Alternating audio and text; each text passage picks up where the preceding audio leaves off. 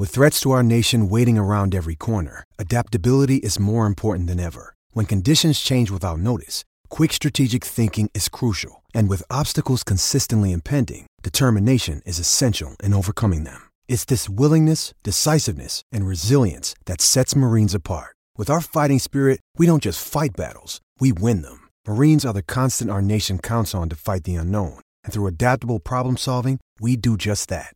Learn more at marines.com. Hi, my name is Alain Vigneault, coach of the Flyers. Hey, I'm Travis Konecny. Hi, I'm Paul Holmgren. Hi, I'm Matt Niskanen. Hey, I'm Scott Laughton. Hi, I'm Joel Farabee. Hi, it's Derek Grant. Hi, this is Bob Clarke. And you're listening to Snow the Goalie. Snow the goalie. Snow the goalie. Snow the goalie. Snow the goalie. Snow the goalie. Snow the goalie. Snow the goalie. Oh, yes! Ladies and gentlemen, friends, Romans, countrymen, lend me your ears. We are here to fill that orange and black void that has existed in your hearts and minds and souls for what are we at 42 days since the last time the Flyers took the ice.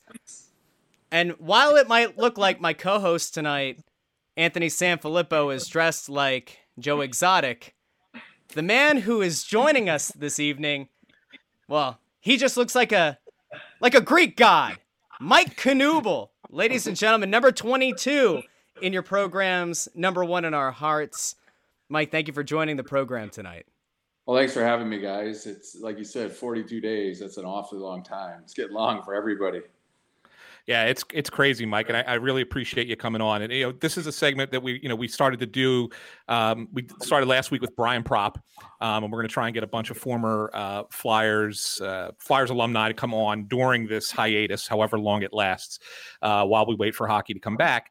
And it's a segment that we call Twenty Questions. And basically, what it is is we you know give an give an opportunity to go through the career of a former player and uh, do it in the span of twenty questions, and just have you guys you know talk about it and reminisce a little bit and have a little bit of fun with it. So we really appreciate you, you coming on and, and doing that. Um, I'm going to get it started right away because uh, we want to, you know, we appreciate your time. You know, you grew up in Grand Rapids, where you live now, uh, yes. or just outside Kentwood, right? It's a suburb of Grand Rapids. Mm-hmm. Um, and uh, you, you, played for your high school team there. Um, did you have an opportunity before you? I know you went to the NAHL. Did you have an opportunity to talk about ma- major junior or no? Yeah, I mean, even why I played high school was I, I was actually thinking about going to Detroit, moving as a 15 year old to Detroit. Detroit would be two hours, uh, you know, to the east here, but it would be, you know, I'd go to school and and and just uh, I had a buddy that was going to do that too. And my father died that summer unexpectedly when I was turning 15, so it kind of made us stay home. And I actually was going to a pretty good public high school, and I think in the state of Michigan, you have Cranbrook, who's a private, another one Liggett, which is in Detroit, which is private, and I think Kentwood might be the only public school in the state of Michigan with its own rink on campus. And, um, so it was a pretty good setup. We, I knew we had some good players there, and my brother was a year younger, and it was just an easier setup. We could practice every day. Uh, right after school, you literally went out the back door of the school and across the parking lot, you were in the rink. So, and we had our own rink, our own locker room there. So it was a good setup there. But um, that's how I ended up there. And then going as far as playing uh, after my junior year of high school, I played one year there. I could have gone to play junior uh, in the North American League. Uh, they had drafted me. They owned kind of all the kids in our region. Uh, Kalamazoo did, and so um, I deferred a year because my mom was like, "There's what kid goes away his senior year? Who does that? You know, who moves away right. for hockey?" And it was just it was just the three of us, uh, my mom, my brother, and I. So it was just kind of like we just deferred a year. But um, I knew I wanted to go the college route. I didn't know I was going to play in college. I didn't know if I was going to ever get anywhere my goal was to maybe be a walk on somewhere at you know at Western or Ferris or somewhere in the state of Michigan. I mean, I didn't—I wasn't setting the bar very high high as far as my career, but uh, um, yeah, that's that's the path I chose, and I ended up well, going to Michigan. So. What when did when did you first have an inkling that NHL scouts were interested in you? Obviously, you know Detroit drafts you in the fourth round, um, but did, when did you first know? Was was it was it that year that you were in the NAHL or no? It's after that. No, it was. It was. I think. I, I think I. You know. So if, if I was 17 playing high school, I was basically not on anybody's radar. I probably. I didn't even exist to a scout. Uh, to a scout anywhere. So then, you know, probably. So then I made the, you know, I played the junior team as an 18 year old. I think I was, I think I was passed over once. I think as 17 year old, I was late. You know, like my birthday's in July, so I would have been 17. I would have been 18 before camp. Um, so I would, I, I would think I was passed over the first year. So then probably about, probably I don't know, about third of the way, halfway through the year, you know, I was talking to colleges and I committed to Michigan in December of, of, of my year of junior hockey. So probably in like November or whatever. And they used to do a, a, a they would send you a nobody had agents or anything. We didn't have agents. They just they sent you a questionnaire. I remember getting it. It had the old um, NHL logo, like the orange and black logo, and it was just a questionnaire. And that kind of that might have shown up in October, November, and that's where they wanted your information. And uh, uh, you know they wanted to know a lot more about you. Uh, and, and, so I figured uh, that that's kind of when it all was starting, probably October, November that year, and just filling out their questionnaire and stuff like that. So it started to get on, on the on the map a little bit. Cool. So you so you spent you spent four years playing at University of Michigan, and we have we've had a lot of discussions on this program and even off off air with players and mm-hmm. and coaches and scouts and stuff about the difference between junior hockey and college hockey. And and and you know back then I think it was it was a little bit different than it is now. I think the college game has come a long way. But how did playing college hockey kind of prepare you for the NHL in, in maybe in a way that you know that, that a lot of people don't think about uh, especially eh, you know in an era when college hockey was just kind of starting to come into its own yeah yeah well so going to michigan really helped you know when i committed there probably probably really started to solidify your draft status uh, a little bit that that year um, because it was showing that somebody was taking a risk on you. So, you know, and, and, it was Red Berenson, who was a highly, you know, he coached yeah. in the NHL. He was highly respected, uh, had, a, had a great NHL career and highly respected in the coaching circuit. He was coaching Michigan. I think in our league, we had Brian Rolston playing, who ended up being, uh-huh. I think he was like 10th overall that year. You know, I went like 76. Another kid, Brian Holzinger, who ended up winning, winning the national, um, or the Hobey Baker Hobey, award. Yeah. yeah, yeah, our senior year, uh, he was in our league, so we had a really good league um, uh, coming out there. So that probably really helped um, me get on the board for being drafted. Now I needed the time, and that's what college gave me was the time. I think. I mean, I was a bit of a project. I was a project entering the NHL. Every level I've gone to, every level I've been in, it's t- it's taken me a while. I've been a project all the way. If, even if you look at my stats and my numbers through uh, my path. Like it's just every time it just took a little bit to get going, you know. And so um, what I got at college was I was pretty young too. I was pretty naive, 18, 19 years old. I thought I knew a lot. I didn't really didn't know too much, you know. And so I had to grow. I grew up a lot. You know, I grew up a lot on the ice, and I grew up a lot uh, off the ice too. And I ended up having some real good buddies there. We had a good time, and I got a lot out of it. I was a Michigan kid drafted to a Michigan team, so it was really comfortable, you know, and really, uh, really like just just kind of step made my steps through the process. But um, I think I did I did have a chance to come out after my um, uh, junior year and uh, actually the '94 lockout that night the lockout year oh, 1994 okay. was there and we had a really good team at Ann Arbor and I didn't want to go to Glens Falls. My minor pro team was in Glens Falls, New York. Um, and I didn't really want to go there. Well, my buddies were back in Ann Arbor, and we had good teams in Ann Arbor. Like we I think we ended up losing the triple overtime in the national semifinal, but um, so we had good teams there, and I really didn't want to go to the minors and like collective bargaining. You can get into it, and that's a whole nother show. Uh, collective bargaining now, collective bargaining agreement now versus then, and why you know, and salary yeah. cap and stuff like that. And plus, I mean, they had eight or nine Hall of Famers in Detroit. It was a tough lineup to crack. So I yeah, I ended up, I ended up staying my four years there, and uh, to this day, I don't regret it at all. It was the right thing for me. That's awesome. It's funny as you mentioned Glens Falls. I mean, I was going to mention here leading into you know, your Detroit your time with the Red Wings. Um, you played with the Adirondack Red Wings in in beautiful Glens Falls. The, the year of the lo- the year of the lockout, the 2012 lockout. Um, you know, I was employed by the Flyers at that point. I think you might remember. I think you were sure. on. That was your last year when you came back. Yeah. Um, but they needed to find something for us to do. So t- Bundy did not want to do Phantoms games, so they sent me with Tim Saunders to be the color analyst for for Phantom's broadcast. Wow. So it was me and Saunders doing them up in beautiful. I, I basically lived in Glens Falls for half a year. Queensbury, I'm sure. yeah, yeah, absolutely, absolutely. Um, but you, you, spent about a year and a half with Adirondack, and then the Red Wings called you up. And this is I wanted to ask you about this, Mike. This is a great. This is a great thing. Your first NHL game was Fight Night at the Joe against Yeah. Colorado, right? I mean, Yeah. So uh, just give, I'm, I'm going to give the fans a quick backstory. Obviously, the year before Game Six between Colorado and Detroit, Claude Lemieux buries Chris Draper face first into the boards. He has to get reconstructive surgery. He had all kinds of facial fractures and broken jaw and everything else. And so I, I was, I still remember Dino Ciccarelli. You know, I, I, can't believe I shook that guy's frigging hand. That pisses me right off. Was the famous quote. Um, and then next, the next year they play three times and nothing really happens. But then the final time they play in the regular season is at Joe Louis Arena, and things go crazy. Was there?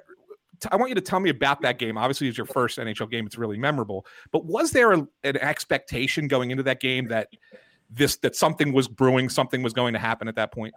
Well, I was just nervous as all hell anyway, just because, you know, right? It's it's my first uh, first game, regardless. Like you said, they played like the week before. I feel like out in Colorado or something, and nothing had happened. Like it was it was really quiet, and then you know, and I you know like so I guess the game started off. There were a few fights like right away, like even before this one, like you know Brent Severyn fought like somebody, Aaron Ward maybe, and there were a couple fights like uh, uh, so it was a pretty intense game anyway, and it was and, and those two teams they were just so many Hall of Famers on those two teams. They just beat the crap out of each other, which was great hockey. Like if you're a hockey fan, like watch and and now that everybody's got so much time on their hands, like if you can look up a couple of those playoff games, man, it was the year that uh, Detroit beat Philly in the finals, you know, in '97. Yeah. It was it was it was uh, like the the series before the final was just unbelievable hockey.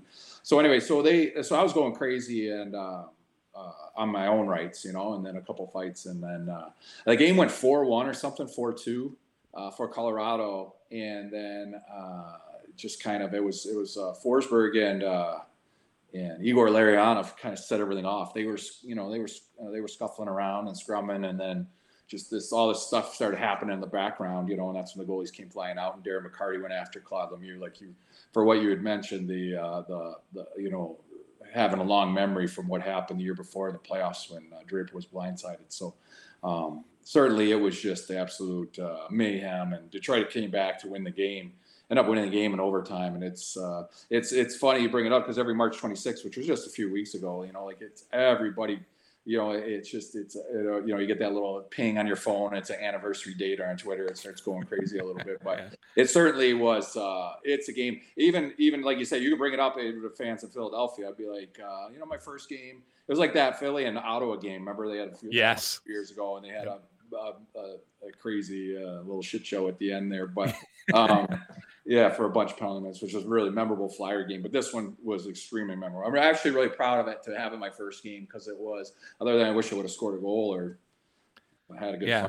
guess or something, but uh, got through it anyway, and it was certainly a memorable, memorable game, and uh, uh, kind of uh, they all everybody tried to say this that that's what kind of propelled the team forward and really helped them get through the, the semis against them too, you know. So Yeah, I was going to. That was kind of my next question, and it, I was actually going to base it. I, have you seen the movie The Russian Five? yeah, oh yeah, Yeah. Yeah. So I like I remember watching that in that documentary, and it was kind of like that in there. It was kind of talked about how that's what sparked the Red Wings because they had gotten upset by the Devils in the finals two years earlier, and then lost to 95, yeah, Colorado the year before. yeah. And so like it was that game that kind of sparked them to go on that two year run to win the back to back cups. Yeah, it's certainly. Uh, it, I mean, you want to talk about whipping a town into a frenzy and just creating an unbelievable rivalry, and um, it was great. And like even a couple years ago, I ended up going to uh, uh, Denver with uh, the Red Wings and and the alumni. Detroit, and Colorado were playing a Stadium Series game, and we got to play. They did an alumni game with all those guys, and and it was like it was it was it was pretty it was really good hockey, and it was intense. It was great because they just kind of put a bow on that whole little series. Even though I was a little bit player in that series, like in that whole thing, I mean, they got a lot of big names back, and they had a lot of names on the ice, and and it was great. They just put a little, they wrapped that whole rivalry up like with a bow and treated us great. And we had fun. Weather was great playing out in Coors Field. You know, it's 70 degrees and middle of February. It was awesome. So um, they did wrap it all up. And it, I mean, you look back at those rosters; they're just they're just phenomenal hockey players on on both sides. And so, um, yeah, that kind of propelled. You know, and obviously Detroit got Philly in the final. They ended up sweeping them, and um, you know, we're able to do it again the following year. So it was it was really like a, a standout moment for probably the franchise to say, hey, we're going to go toe to toe with you guys and you know, you're not going to push us around, and we have a chance to beat you in a, in a Yeah. series. Yeah. Um, so '97, you only played the nine games. You didn't play in the playoffs. You were, I'm sure, you were one of the Black Aces, though. I believe for Proud Black. That's right. Yeah. um, but then the, the- one thing I wanted to kind of um, ask you about because you were around that team, even though you were a, a bit player at that point, what was it like dealing with the limo accident with Konstantinov, yeah. and and and how much of a motivation was that as far as the team playing for him heading into '98 as they went for the repeat? Yeah, I know it was it was it was big, and actually we were all golfing that day. I actually played with those guys with Sergey Mnatsakanov, who was the um, masseuse, and then uh, Vladi was in my cart. And I have a great picture. I cleaned out an old bag and actually gave it to our trainer down here in Grand Rapids, and he put it up in his office. But it's a picture of us, all three of us, piled into a golf cart, you know, and just uh, Wow. little did you know, like four or five hours later, you know, we stayed to to you know have some beers and eat and just kind of be with just with the guys, you know, because we, I mean, we were literally probably two days into that um, carousing, you know, and so two or three days probably into that carousing, and then um, you know we all stayed behind and did the right things, and got drivers, and nobody was nobody was even thinking about trying to drive themselves around, no matter regardless, there was no driving by anybody, you know, and so uh, whether they drink or not. It was just everybody's doing the right thing and being responsible, and and, and then you know just a fluky thing, and those guys cut out early a little bit trying to get home or do whatever, and then. Uh, you know they have that accident, so it's certainly uh, really if you want to, you know, much like this coronavirus kind of stops society,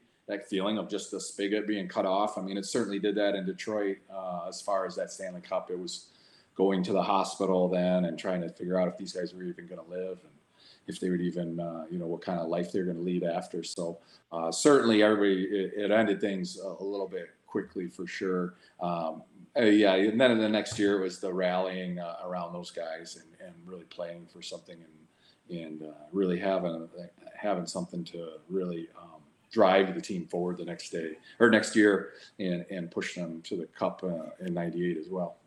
So you got your you got your name on the cup the second year um because you played played some playoff games, played almost like a half a season or a little bit more than half a season. Um did you have your day with the cup and if so what did you do with it? Yeah, I had them like for two times, you know, and got two rings out of all this and stuff. I, my name's only on it once because you say like I, well, I made the team outright the next year and I don't play 50, 60 games, 55 games or something, but lots of healthy scratches. But um, uh, yeah, no, we uh we so we had it two times, man. It's like it was getting tiring. Like you have it two times in 12 months. It's kind of like it's just it's a it's a it's a what it does to people and watching people just stop in their tracks. And we had a jeep that we were hauling it around in. And people are doing triple takes at the you know stoplights, and you can't believe it. And before cell phones and all that, but um, yeah, we you know you do you try to do something productive. You know you're going to party with it and stuff, and you hold 17 and a half beers when you fill it all the way up. So you figure out how much beer you can get in there. And, you know, everybody gets their pictures and you're drinking out of it. But you know, I think we raised some money for that for my high school rink. We did a fundraiser there, and then I think we went twice to the Children's Hospital, to Voss Children's Hospital here in Grand Rapids, and uh, you know, you take it there for an hour, and and you know they bring all the kids, as many kids as they can round up or can get around. You take it to the rooms where kids can't get out of bed. Uh, you hustle it around and, and, try and get as many eyes to see it as you can because it might be their only chance uh, uh, in your whole life. And right. so it's been kind of funny actually now. I mean, I get, you know, people take their newborn and put their newborn in there and and now those kids are like 25 years old. They're coming back to me and they go, yeah, I was in the Stanley Cup. My parents put me in the Stanley Cup, and I have the picture. This is me in your Stanley Cup, you know. And so stuff like that. It was just, uh, it was, uh, it, it's, you know, we raise some money, you eat out of it, you drink out of it, you pose. I mean, it's just, it is, uh, it is just a, it's just a, a instant party. Plug it in and yeah. party starts. You, you know, said it's it, just yeah. like, unbelievable. It's just, well, we, we saw that with Ovi. yeah, well, geez, yeah, I know, right? You said it was what, Uh, 17 and a half beer beers fit in 17 there? and a half, I think, is what it was. Yeah. So, uh, what was your what was your choice of beverage that's to put good. They had inside? Bud Light and Bud Heavy. That was pretty much it back in the day. Okay.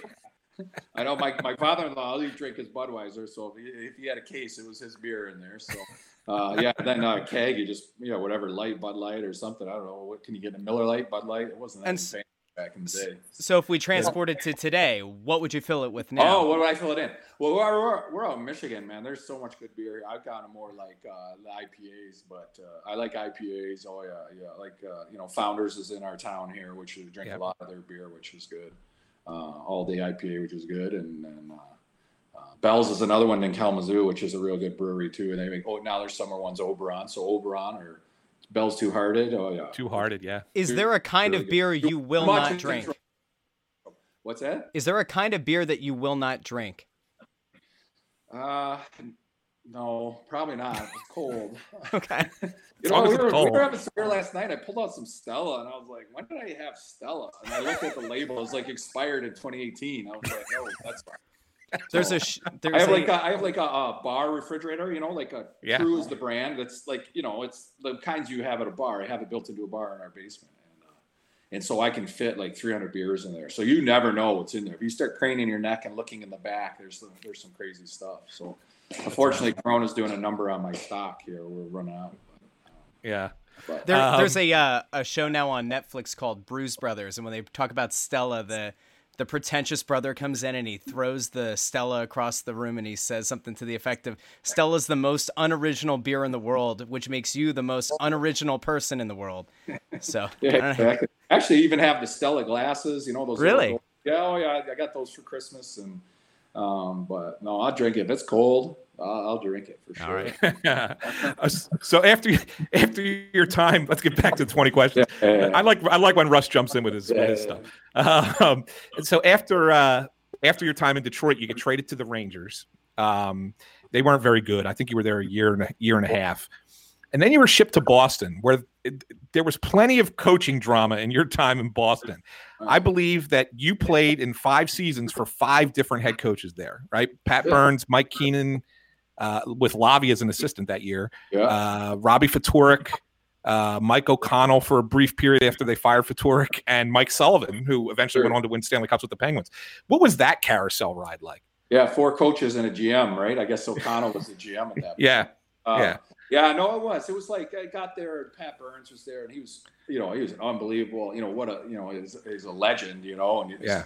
just a character, right? So, you know, he didn't. I got traded there the, toward the end, like a trade deadline, and then he only made it like eight or nine games the next next year. Uh, uh, and then they brought in Mike Keenan real quick, and so he was around for about 75 games, you know, 70, 75 games, and got us right to the edge of playoffs. And um, you know, he was uh, his style of coaching is uh, certainly different. I don't know, I don't know how it does today, but you know, like it's uh, his motivation technique. So you learn a lot, and you get pretty thick skin playing for that guy for sure. And, and then they didn't bring him back, and then. Um, yeah, then Robbie came in. Robbie was there. Then he got let go. We were out in uh, Arizona, and he, they did it in the hotel parking lot. I remember that.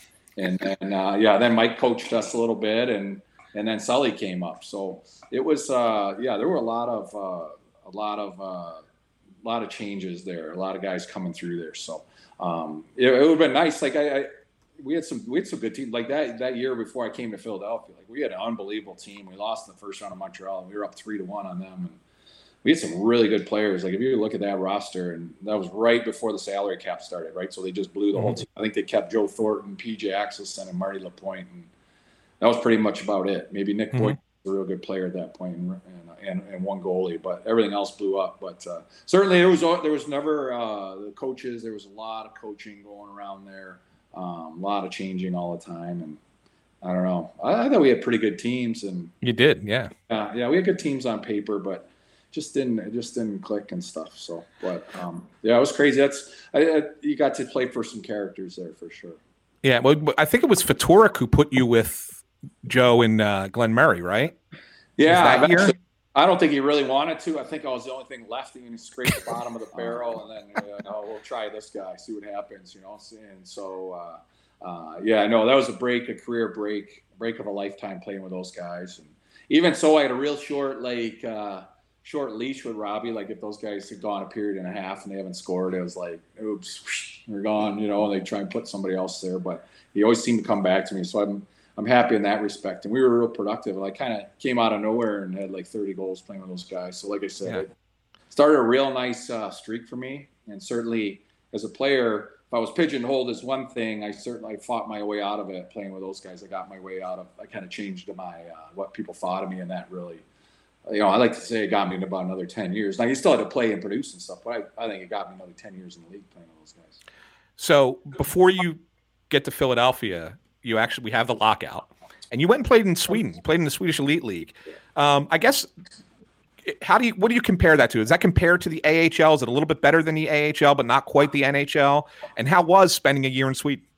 Yeah, I was uh, just quick, just a little background. The guy who was uh, he's from Ann Arbor. He was a senior at Michigan when I was a freshman. He went over there and played, and they basically assimilated.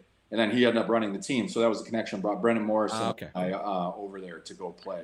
Uh, and that was kind of the connection. He was running the team and brought us over. So, um, oh, it was good. It's very, um, it's just, uh, you know, it's a tighter league. There's no, you know, we flew, we flew, we fly, but it was, we bust to Stockholm and then fly up to the Arctic Circle and go play up there. Uh, we chartered once. We chartered, you know, with the gear in the back, pretty much. You know, you throw your gear in the back. Those, uh, what do they call them? Turboprop planes. Uh-huh. to Moto and uh, some of these weird places, but um, you know, it was very. We didn't spend a lot of nights in the hotel, not much at all. So if you sometimes if you go up north, it was just like a day trip, real fast, and um, you're home a lot. It was a little bit. It's for sure a slower pace of life there, and feels like kind of like coronavirus ish. Like it's kind of like uh, just real quiet and slower and stuff for hockey. Uh, hard part was hard part was like looking having one foot back here and one foot over there because you're just kept waiting for this lockout to end. So it was like Right. you're you know you click on your computer in the morning and you were so excited that if Gary and uh, Bob Goodnow had spoken the day before and you're like okay what happened? You know and are we going back? Are we going back? And and and that's what I felt that was a little bit different. It'd be one thing if you went over there as a player to Europe and that was your only gig and that was you were there for the year it'd be real easy to do. You just bring your wife your family your kids and go you know but we always are kind of couldn't make real plans because we didn't know the team didn't know if we were going to be there you know and stuff like that. So it was all this back and forth not- knowing whether you're going to leave and stuff like that. So um, but overall it's kind of a real giant pain in everybody's rear end and but it was worth it and kind of stung too. I'd signed my best contract with philadelphia and you kind of learn how much money your kind of mind starts to think and how much money you're losing every day and stuff like that. Contract just watching that this contract you just want to get at you know and get playing and go to philadelphia and play and you just watching it just shrivel down. It really just kind of that was hard in that respect it would have been better been much better to be unsigned during those lockouts because then you never knew how much money you're going to lose i guess Right, right. Well, fi- finally, hockey does come back, and the Flyers they were a real cup contender prior to the lockout. I mean, they went to the conference finals against Tampa in Game Seven uh, in 0, in 04, um, and they did that with Sami Kapanen having to play defense. That's how depleted the defense was on that team. But uh, coming back out of the lockout, they bring in you, they bring in Forsberg, they bring in Derian Hatcher, Mike Rathje. And then immediately, Hitch, uh, Ken Hitchcock puts you with uh, with Peter and Simon Gagne, and you guys were like unstoppable you know, you called the Deuces Wild Line, which I came up with the name. Thank you. um, right but uh, but you go from playing you go from playing, you go from playing with Thornton to playing with Peter. I guess that makes for a smooth transition with a new team, right? Yeah, well, I guess, and and that might that experiment, you know, if they are going to put you with Peter, might not ever happen if you don't get the chance with Joe, you know. And so I kind of had a little bit of a, I had I had proven myself in that respect, uh, you know, the years prior, which is great, you know. So yeah, but uh, play with, uh, you know, to come in and and I think it, you know they started Jeff Carter there with those guys, which is fine, you know, they're going to experiment. And Hitch is Hitch didn't know me, I probably, you know, I'm not like the most exciting player probably for him. I'm just kind of like, you know you know, I'm just kind of a bigger guy and plugged up and down my wing. And, you know, he's going to put somebody with those guys that is a little bit sexier, a little bit. But um, so I got to go with them and then we, we played well right away. And so, um, yeah, it was great. That was, that was a really fun year of hockey playing with those two. And um, I know we made the playoffs that year, but, you know, and I think Peter did well. Simon did well. Um, I did well. The team, we made playoffs. I think, was that the year when we found out? Yeah, we were on Long Island or something in New Jersey Yep. was down four one in Montreal. And came back and won, and then you end up having to play like Buffalo. yeah. The final Yep. game. Yep. and then it kind of changed our whole thing. We ended up getting Buffalo. Buffalo. Years right. Yep. Got my years correct. Um, and, and then um, yeah, I don't know. Somehow we lost to Buffalo. I don't. I didn't think we should have, but uh, um, yeah, no, it was it was a good year of hockey though. It was that was a good year. That was that was a good. I had fun. Well, well my my perspective and i think that this in looking back on it you know you, you sit there and say maybe one of the things that the flyers did not assimilate really well to right away was how the game was going to change coming out of the lockout. A with the with the salary cap, right? I mean that they used to just pay for their mistakes, cover the mistakes with Ed Snider's money. Um, and then secondly, the game got a little faster, smaller and faster, and so bigger guys. When you brought in guys like Hatcher and Rathje, maybe they didn't have the kind of impact that you expected them to have pre-lockout, right? So I, I think that that leads you to 06, 07, which is arguably the worst season in Flyers history. Um, you know, Hitchcock gets fired, Clarke resigns, quote unquote, yeah. um, and replaced with Homer and John Stevens. Um, but you got off to a great start that year. I think you were you were on pace for you know career highs in goals and uh, and points. Uh, and then you had that real nasty collision with Shanahan at, at Madison Square Garden. And I can still remember because at the time the, the media sat right behind the goal in MSG, not like they do now yeah. top. Mm-hmm. And, and, I remember when when I saw it, it looked like it was far worse of a deal for Shanny than it was for you, and it ends up he comes back before you did. Can yeah, you talk us through that? What that was like? Yeah, that was like yeah. If you Google, I think if at Google, that's the first thing that pops up is this collision. You know, because yeah, me running into Shanny, but uh, yeah, no, it's you know, and I like I, I told I mentioned it before. Like I, I remember like Johnny telling that me that I was up on the bench, and I don't know uh, if it was if I got on five seconds later, 30 seconds later, I don't know how long it was I was on the ice, you know, and then uh, to see the the collision, you know, Shannon and I just didn't see each other and we are crisscrossing. He's trying to build speed and get up the ice, and I'm kind of moving to the middle where the puck's going. He's kind of swinging away from it. We just collide and top, I think crown of his head, you know, hit me right uh, right around my uh, right right right orbital here, and so kind of broke that and I put a plate up here and a plate down here and you know uh, did a number on both of us you know and so um, yeah it's it was just I think sooner or later you play enough games your number comes up a little bit every once in a while like that. It doesn't you know I can watch a video. I know some people are like ah, I can't watch that video. It creeps me out. But you know it's just it, I, I, watch it, it I've seen it many times. It doesn't bother me. It was an accident on the ice and it was uh, just me being a little you know, I guess both of us were just trying to play quick and just ran into each other and it happened. So um, it's funny though, like seemed like after that, I noticed myself like almost running into people a lot more uh, after that happened. And I don't, I don't know why that was. Maybe it was always that way, and I just never really uh, hit. The, you know, we just didn't really hit. You know, catch every, each other square. But there's times, man. I even later on, I was like noticing. I was like, geez, I almost ran into that guy too. But a little bit klutzy on the ice, but um, certainly, yeah, I played. Uh, came back, played the last ten games a year with a full shield on or something, and uh, and Shanny was uh, messed up a little bit too. But uh, you know, we've seen each other since. We just kind of laugh about it, and you know, it was an accident. It was a yeah. lot of beef, a lot of beef smacking, a lot of beef coming together. Though, so pretty heavy. Um, so coming off of that year, though, Homer Homer turns it around quick. I mean, he trades for Coburn and, and Marty Biron at the deadline of 07. Then he trades for the rights for uh, Kimmo and, and Scotty Hartnell, and then signs them in June before the the, the uh, before July one, and then he signs Briere as a free agent on July one. Uh, brought in, I mean, a, a, quiet leader. A lot of people, the forgotten captain, and Jason Smith. I mean, he had that one year as captain of the Flyers. Um, and suddenly the team was good again in 07 08. What do you remember about that team and the turnaround and how it kind of meshed together really quickly? Well, the 0, the 05 6 team where we lost to Buffalo, that's when and you brought it up earlier in your thing about like the Hatchers and Rathjes. Like don't like Hatchers a very Hatcher and Hat, Hatcher and Rathje were really good defensemen. Like don't even yeah. though everybody thinks they're big and slow, they were really good defensemen. And they were smart as as any D men's ever were who ever played this game, you know, and they're really, really smart guys.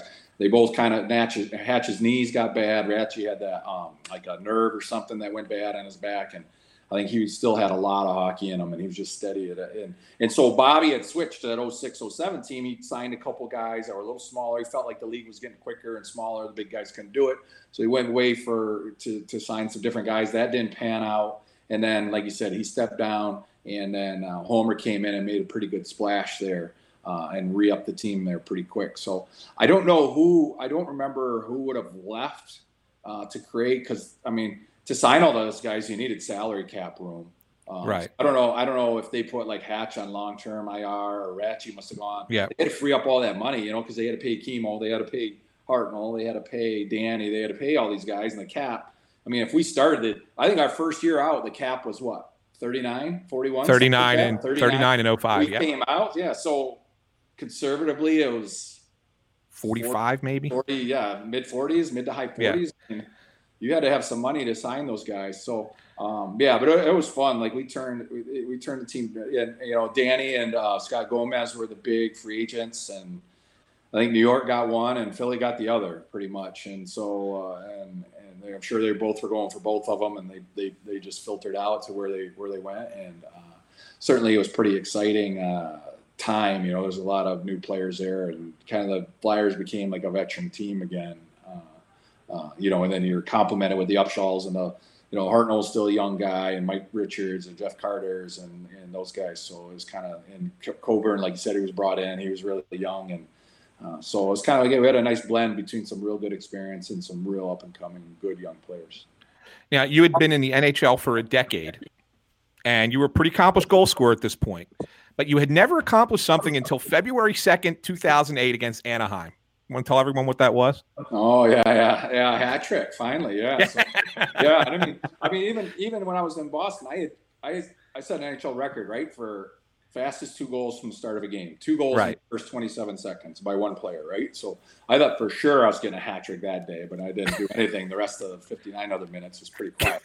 So, but yeah, no, like I yeah, I remember that. Like we beat uh, Anaheim 3-0 and had all three, and yeah, to have to have. Uh, uh, you know, and one was probably a little bit questionable. Now I think Hatch and I were both stabbing at the goalie or something. They gave it to me, so I was kind of quietly happy they did give it to me and not give it to Hatch. And Hatch was he didn't care. Like whatever, you know. But, so, but anyway, it was uh, yeah. So it was that was certainly a, a big thrill. One, the only one I had. You know, I probably had I don't know twenty or so two goal games, but you know, like you say, you think you'd stumble onto a hat trick every once in a while, you know, but that was the only one I kind of backed my way into. But it was, uh, yeah, certainly memorable anyway. Anaheim, I remember. So, yeah. How yeah. much does that weigh on your mind when, ahead, you have, when, when, you have two already to your name in a game? How, how much do you really, you know, start to to clench the stick a little bit harder to get that yeah, that third goal? Yeah, you can. Yeah, you can. You know, you feel like uh, uh, you know, or, or, or sometimes I feel like, yeah, I've done enough tonight. I can just make sure I finish with a good, strong game. I don't have to do too much anymore. If the team's winning, you kind of take it down a gear or two. But um, yeah, you'd always like to. Nobody's gonna, nobody's ever not gonna want to have a hat trick. It's always special, especially at the NHL level. Uh, any level is great, but the NHL level especially. But um, yeah, I don't, I don't know if he's, yeah, it's kind of like gambling. It's like, all right, yeah, the dice are going my way tonight, or the cards are coming to me. You know, I'm just going to keep betting. Know, also same with uh, scoring goals. Some nights, some nights you're like, man, the puck's finding me.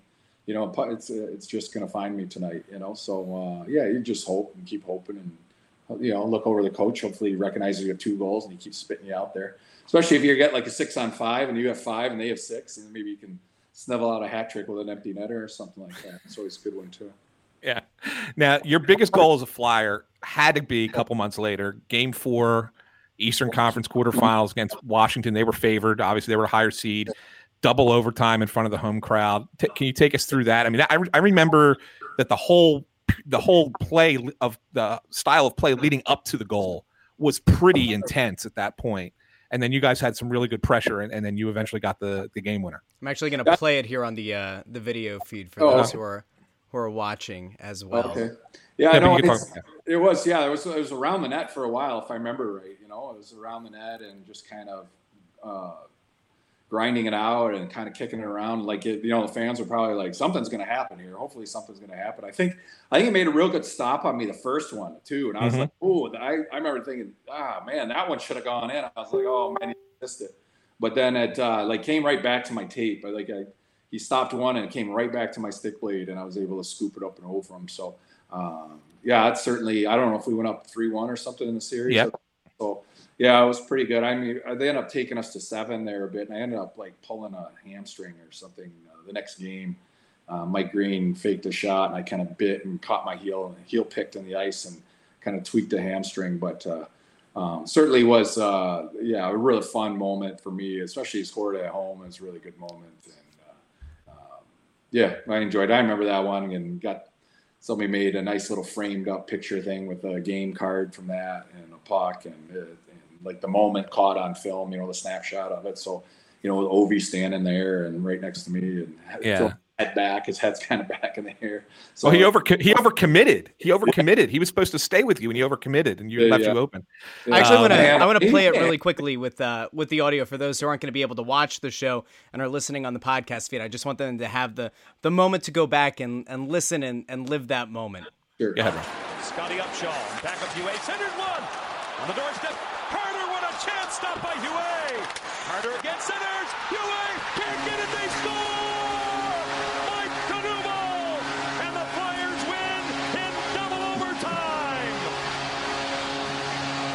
Yeah, that was a pretty that was a pretty cool game. I, I that was a that was a pretty cool year. I mean, because we we we were so just down the year before, man, just covering the worst team in hockey, and then all of a sudden you guys were good again, and then to you know to you know have the, the that series against Washington was just awesome.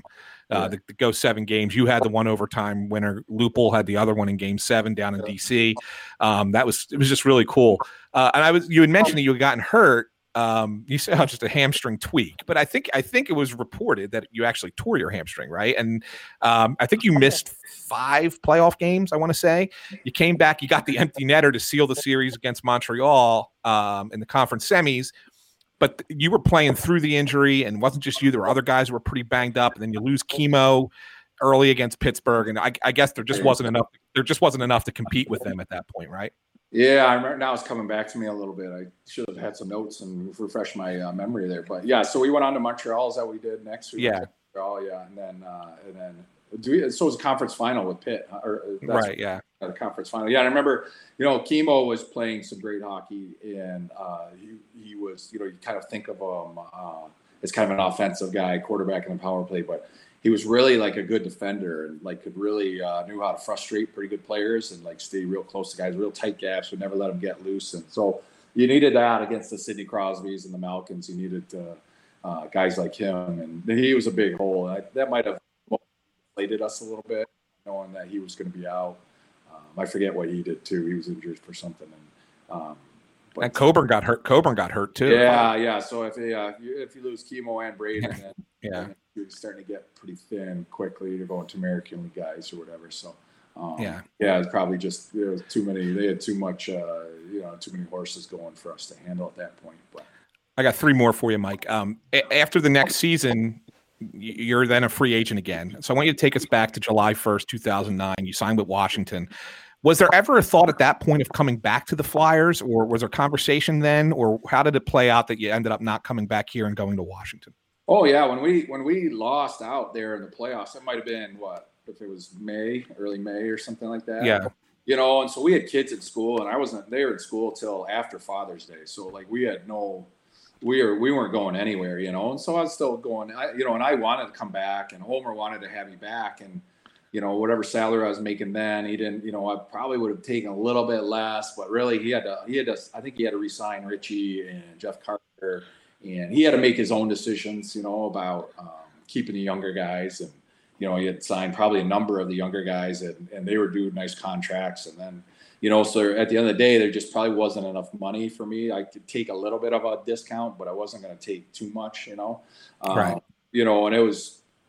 You know, it was we were so comfortable in New Jersey and Haddonfield where we lived and stuff. I didn't want to go. You didn't want to leave, you know. And it's just you know the cap wasn't going up, and, and you know here I am, 36 or 37. He's gonna you know, he's to pay the 22, 23 year olds who are to be with him for a long time. So, um, so anyway, yeah. So, I mean, we would, you know, I'd work out in the weight room and then his office is always right by the weight room. He always poke his head in there and give me a yell, come see me when you're done, you know? And so I enjoyed that. Like Homer was really good. Like we had a lot of just little conversations and always kind of dancing around it, I guess a little bit, but, um, I, he, you know, he always made the point about how much, you know, I really wanted to stay and, and, and he did too. And at the, at the end of the day, you just couldn't allocate the dollars. And like you say, pre-cap days, it's a non-issue, you know? Right. Just going, what do you need? Okay, you're in, you know? So, um, but, but there he had to allocate his dollars and yeah, and that's what he had to do. That's what a responsible GM had to do. And that's what he had to do. So, um, yeah, going on. So yeah, I mean, literally it was, we were just pulling back to Grand Rapids. I think for some reason we stayed in Philly even longer. There must've been something. It was like, I forget. Oh, we had to go to a wedding. That's what it was. We had to go to a wedding on Long Island. That's what it was. Yeah. And then they got Pronger, right? They got Pronger. Yeah. Then I knew. I was really done. Yeah. So like a week, we were up in uh, Montauk at a wedding, on the beach, and then uh, uh, uh, came across the phone that uh, the Flyers had negotiated to get uh, Pronger, and then I was like, okay, any kind of money's going to that guy. Yeah, he signed yeah. immediately for like a forty-two million dollar deal, or six years for forty-two. Where I was like, oh, well, that about finishes any question. You know, I was kind of had maybe right. eleventh hour something might happen. They might decide to really get down to it and make me an offer, but um, yeah, they brought in uh, Pronger, and then I knew I was like, ooh, yeah. So that's why we ended up coming. late. So anyway, I committed like Washington in our driveway with a moving truck and everything. It was just moving into a new house back here in Michigan. This house we're in now, and um, it was uh, yeah a little bit crazy for sure. So now, you had a few cracks at it with the Caps, but they, I mean, they never got over that playoff hump. Despite you know, you, they always had good regular. Se- you guys always had good regular seasons in Washington, and whatever, whatever, for whatever reason, each of the years you were there, just kind of you know got bounced in the playoffs. Then the lockout happens, and you, you know you're a 40 year old free agent. You're talking about being a free agent during a lockout. It yeah. happened when you were 40, as opposed to when you were, you know, yeah. uh, uh, 30 30 years old. Um, you could have hung him up, but you, I know you were. I remember you were working out with Grand Rapids in the AHL. I think you even yeah. played a game for them. Yeah. But what, what was it that brought you back to the Flyers for one final season in a shortened season with a team that really wasn't, you know, a playoff team?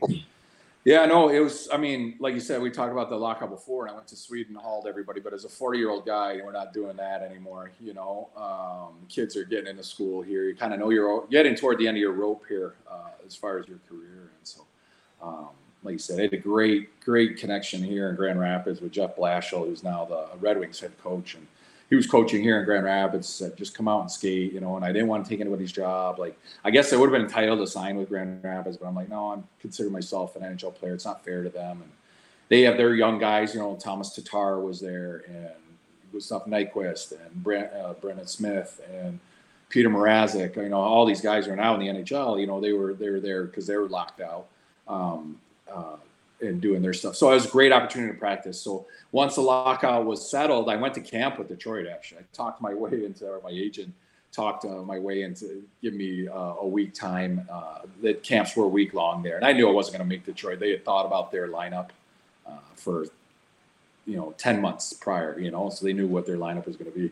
Uh, so anyway, so I got released from there like on Saturday morning and uh, um, signed Monday on a Monday with the Griffins played Wednesday with the Griffins. And on my way home Wednesday night, my agent calls. I think figured he's just checking on me at how I did during the game and stuff. But it's uh, he said, "Hey, uh, Paul Holmgren just called me. He wants you. They want to talk to you like now.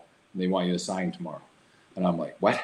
you know, like, you know, just like I kind of had this plan in place, and I was coming to terms with everything. I thought maybe I'd play for. I thought maybe I'd play a couple weeks in Grand Rapids. Like I heard Jersey was coming to watch or something, and and uh, I figured I'd play a couple weeks in Grand Rapids and teams with a compressed schedule and injuries. And they're like, oh, well, this young guy's not ready. We thought these young guys were ready. They're not ready. We need a guy. Oh, let's go get him. He's playing. Um, so, uh, uh, so anyway, so Homer, so Homer is uh, wanting to talk, and now my mind's spinning, and my wife and I we had this plan, so we're figuring out what we're gonna do. And I mean, literally, I remember I was standing at my wife's parents' house on their lake shoveling, because the kids wanted to skate or something in the afternoon. I'm standing there with a cell phone and a shovel in a hand in the middle of the lake, like shoveling as a pushing snow with one hand, talking to Paul. He's like, I need an answer. Like, I need an answer in an hour. I'm like, I don't even know where my wife is, Homer. Like, I'm trying to talk to her. And, and it's like, so anyway, so we decided finally, and it was, you know, we weren't going to take everybody, and I just went on my own. And we always went as a family wherever we went, and that's the way we like to do it. And I wasn't quite comfortable with that, but it is what it is. And it was, it was kind of a weird. It was certainly a weird time um, to go to go do this. So so anyway, so I committed to Homer that Thursday on, at night that evening. You know, like this time of the night, committed. And I was on a plane like at six in the morning to go to Philly to go get uh, medical. Um, go to the rink, get get meet a doctor, go see the doctor, and then catch. They had like a one o'clock flight to Florida or something. So then literally just and then hustled. I think Brian Hardenberg took me to uh, the airport or whatever and, and dropped me.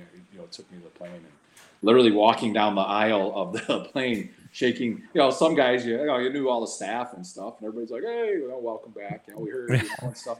And then the new guys, you just like, you know, you're literally introducing yourself on the plane. So uh, it was kind of a blend. You know, they, they were so comfortable coming back. So many. There were different players there and stuff, but at the end of the day, the staff was the same. It was like you knew where you're going, you knew where the building was, you knew how to get to the rink, you knew the ins and outs of everything, you knew where the plane was. Like it's, it was like getting back on the horse again, you know. So uh, it was great. It was it was a great closure. I think like toward the end, you know, like I played, you know, like Lavi Peter was only playing. He played me. I don't know. He kind of played me once every three games, kind of. So you know, I played two out of four or three of five, stuff like stuff like that. Um, but uh, you know, at the toward the end, Homer and I were starting. You know, we were talking. He's like, "Hey, you can still play. Like, if you want to come in and you can still play." And I said, "You know what, Homer? Probably everybody's back in Michigan. It's I, am not going to separate and do that, nor am I going to ask them to move back here again because it's kind of like they're getting set in their hockey. My boys were playing their, their youth hockey and setting hockey. Right. There's loving their school. Like everything was going going smooth. Uh, the fact that there was a lockout there kind of kicked us out of the cycle a little bit if I look back at it. But anyway, he's like, you know, so we, we, he's, you know, he's like, if you want to play, you can play. We'll figure it out. And I'm like, well, I don't know, I don't know. So um, that was I- great. it was great. I loved. I, I, it was a great way to wrap up my career. I'm very happy I did it. I would regret it to this day if I did not do that with Philadelphia. I would regret it. I had one issue with your return to town, and I Yeah. I need to know if I should blame Luke Schenn or not. Something about you wearing the number nine was Yeah. just so strange to me. And and look, I know the last season you played 28 games with the team, but when you came back, I was like, Luke Schenn's got to give up 22. And I know that he was young and you know whatever. Was there ever a conversation with Luke Schenn about getting your number 22 back for the remainder of that one, season? not one, not one. um, I didn't think, not even like joking or anything. He'd even say, "Hey, you know, it's just going to be a Rolex or something, you know, if you want this, you know." And I, not even one conversation. He might not even have known I was 22 before, but um, yeah, no, and I wasn't going to give him too much for it either. But uh, I wore nine that year. I always liked the, the way nine looked, and obviously Scotty Upshall was nine when when the first time through. Uh, my son was wearing nine um, uh, back in Michigan for whatever team he was, you know, on, on his uh, on his Pee Wee major team. He was wearing number nine, so I said. I said I will wear your number nine. It was, you know, the kids. That's cool. Uh, the family's upset. You know, families upset. Dad's gonna go away. Why? Where's why is Dad going away? You know, and stuff. And so uh, I said, well, I tried to bargain with him a little bit, I guess, but. I said, I'll wear your number instead of you, you ever wearing mine. I'll wear your number. And so uh, I wore his number, and then um, yeah, no, but nine. I liked. I actually liked it. I liked how it looks on the back of the jersey. So I don't know. I, I, I was always kind of partial to it for some reason. That's cool. You know, I always thought this is my last one. I always thought that when you retired, you would either go into coaching or broadcasting. Yeah. You chose coaching. Uh, you're an assistant coach with Grand Rapids Griffins in the AHL. Um, so I guess it's a two part question. One, how are you enjoying being a coach in, in the AHL in the AHL? And secondly, did you ever think about the broadcasting side of things? Yeah. I well, I guess a couple things. So when you retire, when you retire, you're like, um, you're like, okay, what am I going to do now? Then after a little bit, you're like, okay, what, am- what am I going to do now? You know, figure out what I'm going to do. So it kind of started with, so Jeff Blashill was still there. Um, I knew, I knew from being around the coach, like, he kind of let me dabble, but then as I learned, I'm like, wow, you guys work really hard. Like it's 80 hour weeks, you know? And I'm like, well, I kind of like taking my kids to the ring. I like my flexibility and my freedom. I like going to practice with them, like helping coach their teams. I like the, I like to be able to call my shots a little bit more. I like to be around the house a lot. So I was kind of like, well, how am I going to do this part time? So Detroit's kind of worked with me where I can do this part time. I, I could, you know, I, uh, Ron Hextall offered me a job right when I retired uh, to do player development for the Flyers. I said, well, that's a lot of time, you know, away on the weekends. Every every prospect plays Friday and Saturday night, so you're gone every week, you know, all weekends and stuff like that. I, you know, I enjoyed.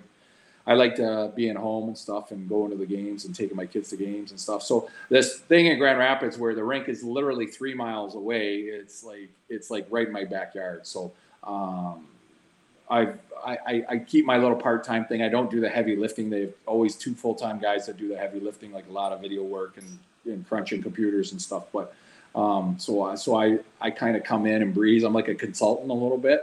Um, the coaches that have come through there, Jeff Blashill, Todd Nelson's in Dallas uh, with the Dallas Stars, and then uh, Ben Simon, who's there now, are, are are great guys and assistant coaches that have been through and kind of seeing the, the the the the process of how you build teams and how you build prospects and how you develop prospects is really really good. And like I say, it's right in my backyard. And and when my young guy, my young guy Cole is is 15, he's gonna be turning 16. So maybe when he ages up here a little bit, I might get into it. But I do have a lot of respect for the job. And that's why you don't see a ton of players. You do see some players coaching, but some try it and they're like, "Oh, this is a lot of work." It's actually a lot of work if you're coaching. So, and then the broadcasting, I don't know. It's kind of my face is, uh, I don't know, but it would have been good.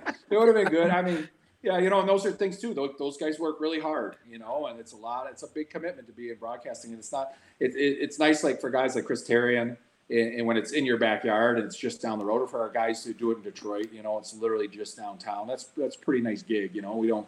I mean, we don't have much, you know, we don't have much here in that respect, and and they have their guys, you know, they have their legends of Detroit that do the broadcasts there, just like Bundy's kind of a legend in Philadelphia, you know, but uh, like I said, and you can see what uh, uh, Boucher's done. Like it's it's, mm-hmm. it's it's fabulous what those guys have done, and part of that's proximity where they are on the East Coast. But at the end of the day, they do a great job, and, and I'm sure if you ask them, like they work really hard at it, and I'm sure Boucher, I mean, he works just as hard at that, and and Bundy too. It, it, at knowing things and you got to be ready to talk about things and stuff. There's a lot of homework there, so it's I, at least I do understand that. I don't think those guys are good at making it look easy, and it's not an easy job. I want one final thing on on my end since Anthony asked you 7,000 questions. I want you to fantasy book for us. It's the end of a game, you get one last shift. You get to build the line. You get to choose your line mates, you get to choose your defenseman behind you in support. Who who is the uh, the the lineup that you end up playing with in that final shift? So five guys in my career, five guys on a goalie in my whole career. Yep. That I play with in a game. Yeah. It can be most talented. It could be guys that you felt the most comfortable playing with that just kind of knew the ins and outs of your game, however you want to do it. Yeah. Yeah. No, I guess, yeah. So for up front, it would be, yeah, Peter, probably because I'd like to score a goal there. Uh, and either Joe or Ovi because they're really they're good. Would be fun to play with. On defense, I probably go I go Hatch. I like uh, Hatch. I like playing. I always thought Hatch was a real good player. Um, um, you know who else I like? I like to play with Bryan Berard, who I played ah, with. I played with Brian okay. in uh, in uh, Boston, and this is back after you know after the injury, high, right? After yeah. He, he, you know, I always had a lot of respect for him in that that he you know he decided to you know he could have walked away, but he wanted to play. He gave back the disability insurance and played for relatively peanuts, really. Um, for probably probably could have made more money just sitting on his disability, but wanted to come back. But I like playing with that guy because there's something was always going to happen. It was either good or bad, but something was happening. like it was going one way or the other way. So it was always something, uh, always something to, that uh, that. Uh, and who would be your goalie? Yeah, yeah. I guess who my goalie. You know, I liked. Uh, you know, I like playing with Robert Esche. Robert Esche was such a competitor. He was, uh, you know, I, Robert was a, good, a great competitor you know, Andrew Raycroft was another guy in, in Boston who I liked in Nets too. Um, you know, but uh, yeah, Robert, he was just, you know, I mean, he just, he was just a guy's guy, and he played hard and he competed his ass off, and he just would battle and he he'd go through a wall for you. So I think uh, I like I like him in goal too. Awesome. Well, Mike, listen, we really appreciate you taking as much time as you did.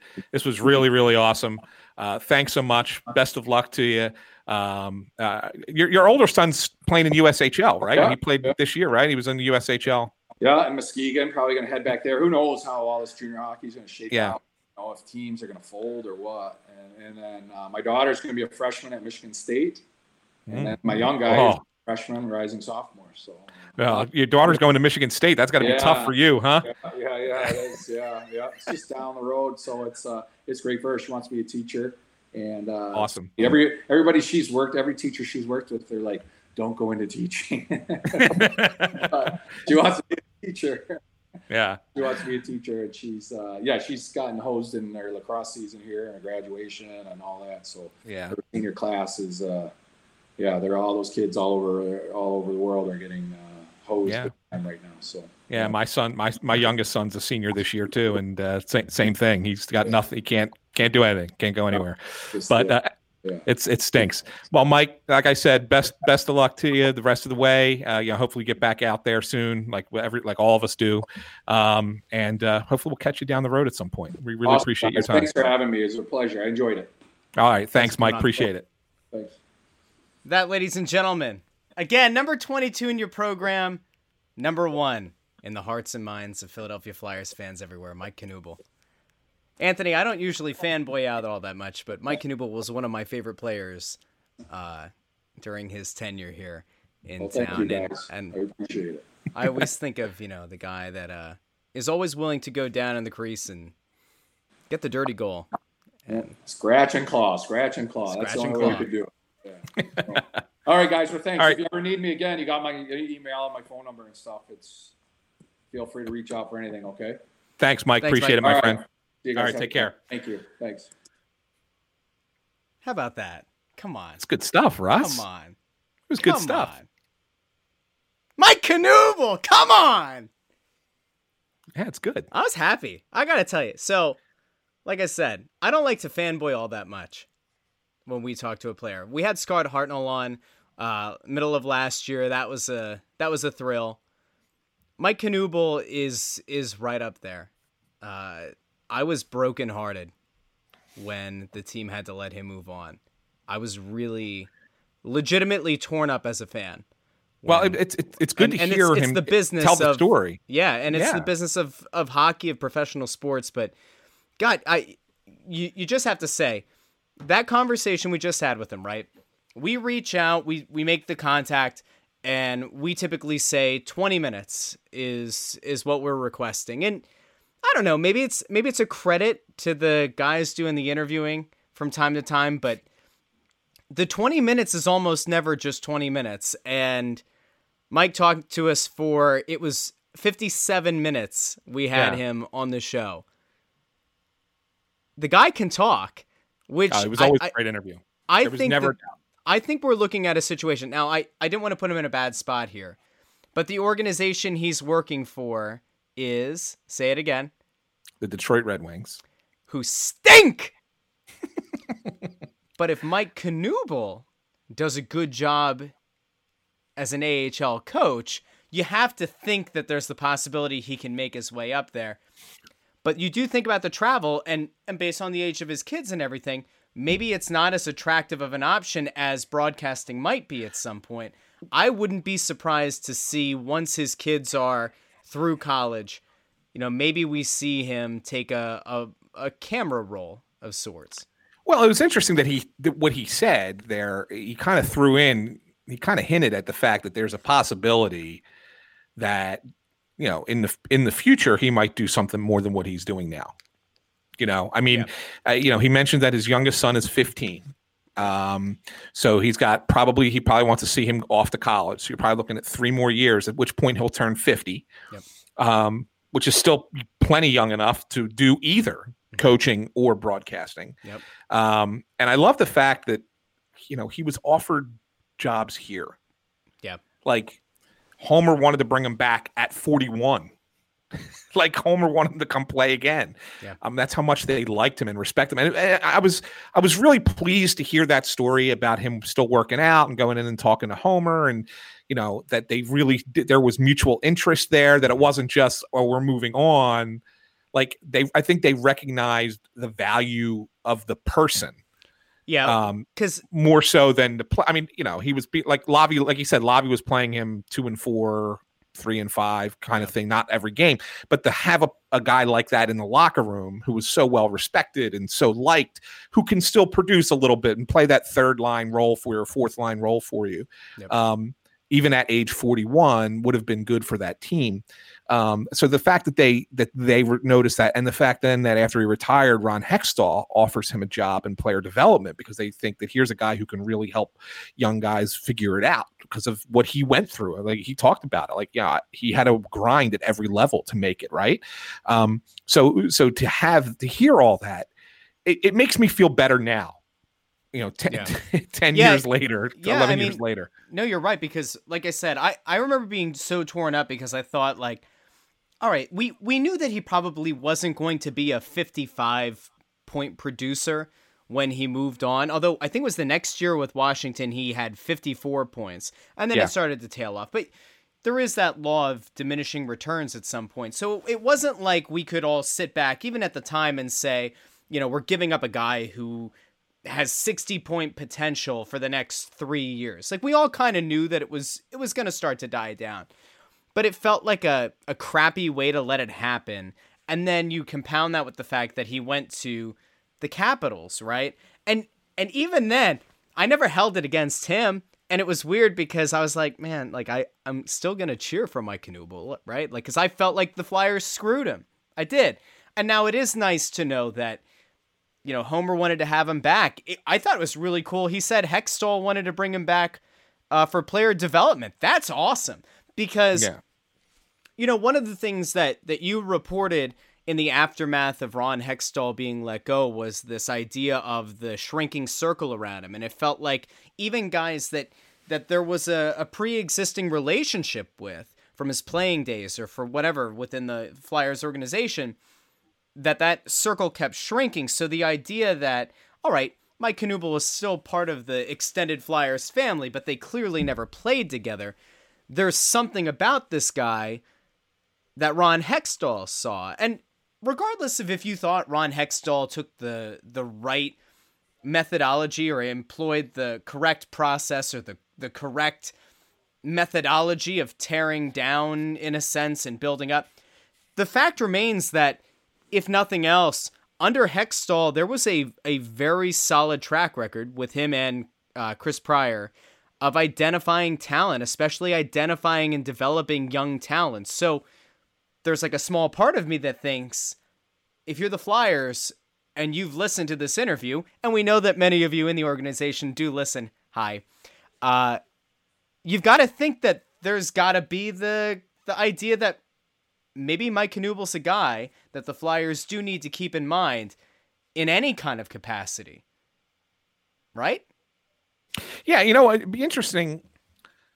Eh, They don't really do it as much in hockey anymore, but they used to do something similar to what the Phillies do, where they have those roving instructors come in for spring training, right? Yeah.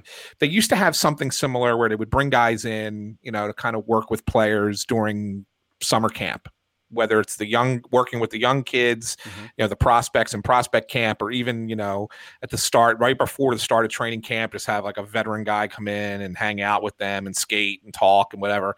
Um, something like that would be cool. Like I think that you know, just bring Mike in for you know a week or week and a half or something, and say, hey, you know, here, here's a little, here's some tricks I can teach you. Because one of the things, you know, and I was going to mention it, we talked about, you know, a lot of times the puck finds you. There's not, I, I don't know of a player that I've watched play hockey that the puck fi- found more than Mike Canoe. Yeah. I would say that 90% of his goals came in front of the net. And that's W- not within luck. Uh, What's that? I said, and that's not just luck. That's No. That's, that's the intricacies of of knowing Yeah. your body positioning and knowing the way Yeah. that the puck is going to carry him off the boards, right? Yeah. Who Or carry so, them off of bodies for Yeah. that matter. so okay, let's play a game. Mike Knuble comes in as one of these roving advisors, right?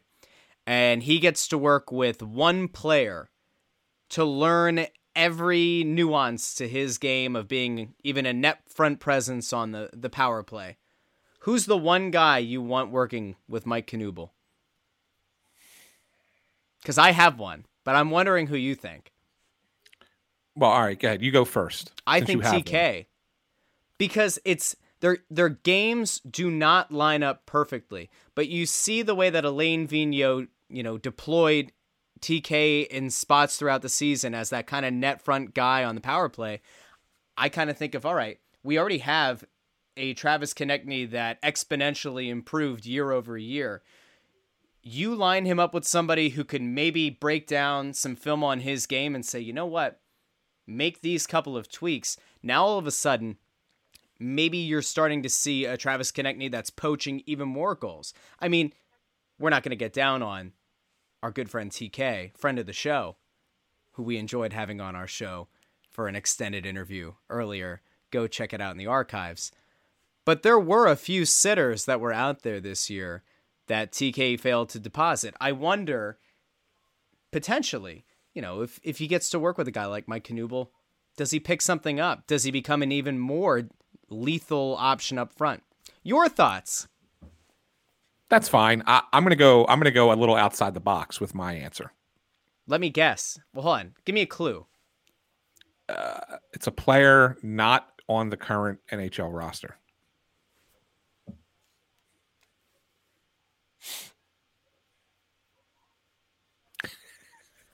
Okay. Okay. Um, a center? Nope. A winger. What, Yeah. What winger? Well, not Kasha. Uh, I think Knuble would probably kill Vorobiev. Anyone would. Um, wow. I'm. Isaac Ratcliffe. Ooh, the big body. Get that man. Ooh, I like it. I do. You like it? I do. You like that because thought I was process? thinking like big big body, you would immediately go probably to JVR. You know what? Okay, let's play the the oh, really JVR's, fun- but JVR's 31 JVR years old, also right? yeah, exactly. Yeah, yeah. If if you really wanted to play the fantasy game of healthy, Nolan Patrick, who was in theory supposed to play that JVR role on Right. the power play, Nolan Patrick would be a, a in theory, if healthy, would be a great guy to spend that kind of knowledge on because he's so young. Okay, but I like the Isaac Ratcliffe idea. Do you have a, a little a little reason why? Well, I mean, uh, you know, again, here's a guy that if you're if you're looking at the potential for, uh, you know, a new lineup next year, you're, if you might add to the lineup. I mean, I think he's got a chance uh, of of being a guy who could be there and you know give it a shot in the summer. Let him work with a guy like Knuble, see if it improves his his uh, net awareness, net front awareness, not just for power play, just five on five play as well and see if all of a sudden you, you find that there's a diamond in the rough there for for a physical power forward you know who's gets into those greasy dirty areas of the ice and is able to you know pot a bunch of goals for you. Um and that that's what made Knuble so great. Is that you know yeah you want to play with a guy like Peter Forsberg and Joe Thornton because they're gonna they're elite they have elite vision and can get you the puck right? Well but it's still at the same point you have to know how to position your body in such a way that you're going to tip you know do the tip drill or that you're going to be able to corral the puck shed a defenseman and mm-hmm. beat a goalie find it whether it's slide at five hole or lift it over his pad or whatever the case might be. Mm-hmm. Like there's a lot of little things about that part of the game that i think a lot of young players don't quite get until they're in the league because it's again it's physical the, the, the, the you're playing against men in professional hockey. And when you're a young player and you got some size and you're able to bounce you know 16 year olds off you pretty easily right it's not a big deal to score goals in that case. But when all of a sudden you got like a, a, a 6'4 230 pound muscle bound freak pounding on you slashing away at your lower back with his stick and stuff like that and you know are you going to be willing to go in there and do it? Well, there's got to be a certain way to do it, right? And and I think that if you watch the way Mike Knuble played as a player, and you look at that and say, well, who could who could in this organization could potentially do that? I think that the guy that's young, I mean, obviously JVR, but he's older, but the younger player that would could potentially fit that mold is Isaac Ratcliffe. And I think that would be and he's a guy that you want to see progress. You want to see him grow into an NHL caliber player. And if so, what does he need to do to take those next steps? I'm sure it's not just that. I'm sure there's there's a lot of having to do with his skating and speed because a guy of his size, you need to be able to play at the speed of the of the game in the NHL. But at the same time, if you can refine and fine tune other parts of his game in the process and, and make him a more well rounded player, I think that then that that's a benefit for the team. I like your thought process on this one. Thanks, I like Russell. To, I like to deride your thoughts from time to time, but this one's actually good. I'm gonna give you credit. Thank you. I, pre- I appreciate. I've given you two compliments on the show tonight. That one and the get up. So the people who are listening over on the podcast feed, uh, who didn't get to watch this live, don't forget in the uh, the podcast feed over on Apple Podcasts, Spotify, Stitcher, Google Play Music, Google Podcasts, and iHeartRadio. Uh, we do link now to the video uh, over on our Facebook page, facebook.com slash snow the goalie. We're also available on Twitter at snow the goalie.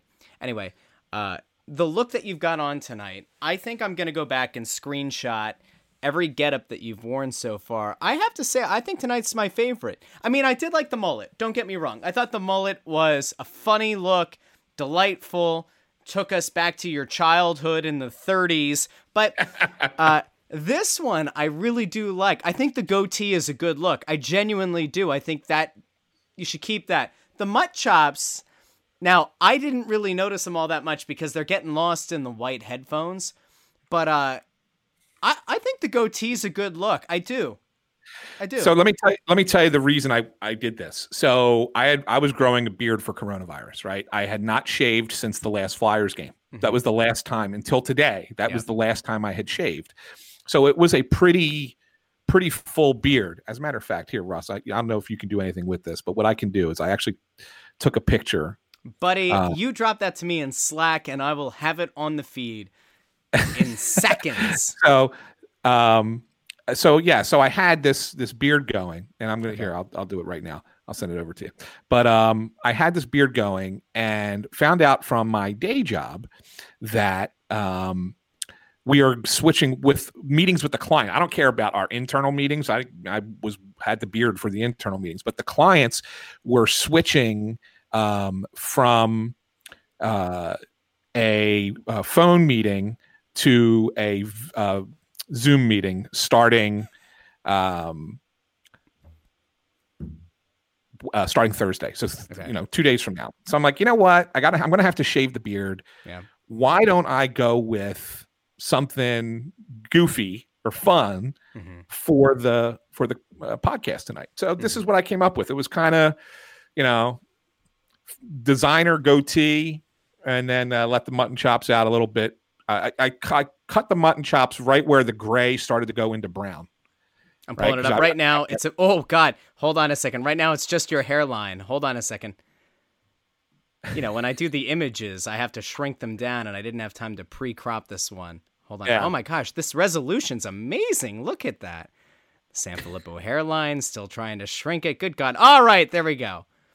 All right, let's see. You know, somebody a few weeks ago said that there was a little look of uh, George the Animal Steele. And uh, wow, that, ladies and gentlemen, I'm, I might even just zoom on the beard itself. There we go. Oh, there we go. Look at Yeah. that. That face.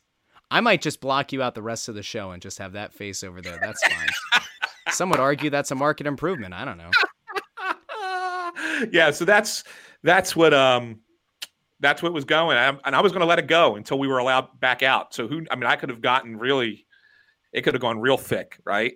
Yeah. But I, you know, I couldn't I couldn't look like that for, with meetings with a client, you know, especially considering the client's a, a pretty major major Oh? client in this Oh? country. Oh yeah, They're oh. going to come on the podcast? All right. Let's go. they should sponsor us. They spend more mo- millions upon millions of dollars in marketing stuff. They should. They should certainly. I can't conflict of interest, but I could.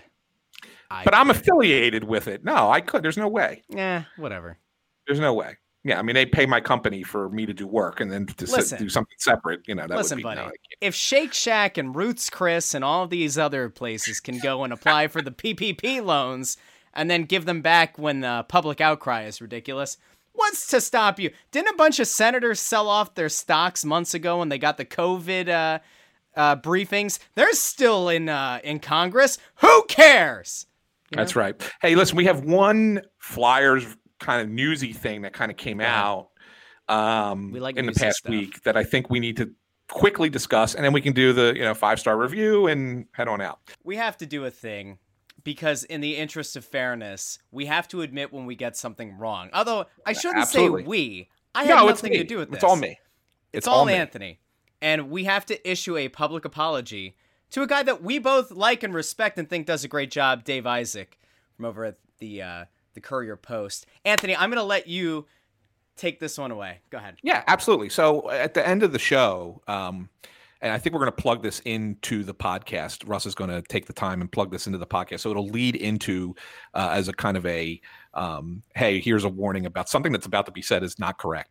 Um, but I attributed a story to Dave Isaac um, when we recorded the podcast um, last night, and I wanted to give him full props for this story because it was kind of it was interesting to me.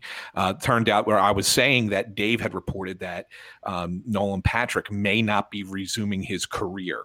Um, what had happened was Dave wrote a mailbag. And in the mailbag, the question um, referred to Oskar Lindblom and Nolan Patrick. And the first sentence that he wrote was referring to Oskar Lindblom, not Nolan Patrick, potentially not being able to resume his career. And so I I misinterpreted the sentence that he wrote, thinking that he was talking about Nolan Patrick and not about Oskar Lindblom. So I know that caused a little bit of um, you know questioning in the uh, Twitter sphere today. People were asking him about it. People, bag. and in the mailbag, the question um, referred to Oskar Lindblom and Nolan Patrick, and the first sentence that he wrote was referring to Oskar Lindblom, not Nolan Patrick, potentially not being able to resume his career. And so I I misinterpreted the sentence that he wrote, thinking that he was talking about Nolan Patrick and not about Oskar Lindblom. So I know that caused a little bit of um, you know questioning in the uh, Twitter sphere today. People were asking him about it. People were looking for the story. Um, and I, I, reached out to Dave. Dave has not gotten back to me yet, but um, I wanted to make sure um, because I, I, will always own up to a mistake that you know that we corrected it as soon as possible. That I came out and said this was not what Dave wrote. Dave did not say Nolan Patrick is not may not resume his career. He said Oskar Lindblom. Yeah, so I'm gonna not resume his career. I'm gonna pull it up over on the uh, the live feed for those who are watching right now. But uh, let's see. Oh, I have it in an incognito browser. It's causing me an issue. Hold on a second. Um, but the the the quote itself. I mean, I I get it, but it was a it was done by a uh, a blog that I, I don't know how they. Well, I'm gonna I'm, I'm gonna go further. I'll go a little further while you're doing that. While you, you I have it I have it right here. I think. Okay, so what ended up happening is is that there are you know I read anything and everything that's Flyers related, right? So um, I read Dave's mailbag, and then I also happened to come across um, an aggregate Flyers aggregating blog where they took Dave's quote from the mailbag, not quote, but Dave's writing from the mailbag and put it into a story and also there um, misused the quote as well. Yeah. So um, here it is. Misused the writing as well to kind of indicate that it was also Nolan Patrick. So in the in in the process of of reading one and then reading the other, it must have set in my mind that we were talking about Nolan Patrick here, and we weren't. And Dave was not. Dave was talking about Oskar Lindblom. Um, so here so, it is. The, this was a question in the mailbag, and it, it was asked about both Lindblom and Patrick, and this was the quote right here. Particularly with Lindblom, it's going to be a tricky situation. The Flyers ruled out the 1920 season for him, but nothing said about the future. From what I understand, it's not a slam dunk that he'll be able to resume his career. If that's mm-hmm. the case, the Flyers may have to come to some kind of gentleman's agreement with him because even if they presented him with a qualifying offer, which would be $971,250 for him, he would count against the salary cap if he signed. So there's that. And then this blog, letsgoflyers.net, went and took that quote that was about Oskar Lindblom, Lindblom yep. and made a whole post out of it called Nolan Patrick's NHL career over.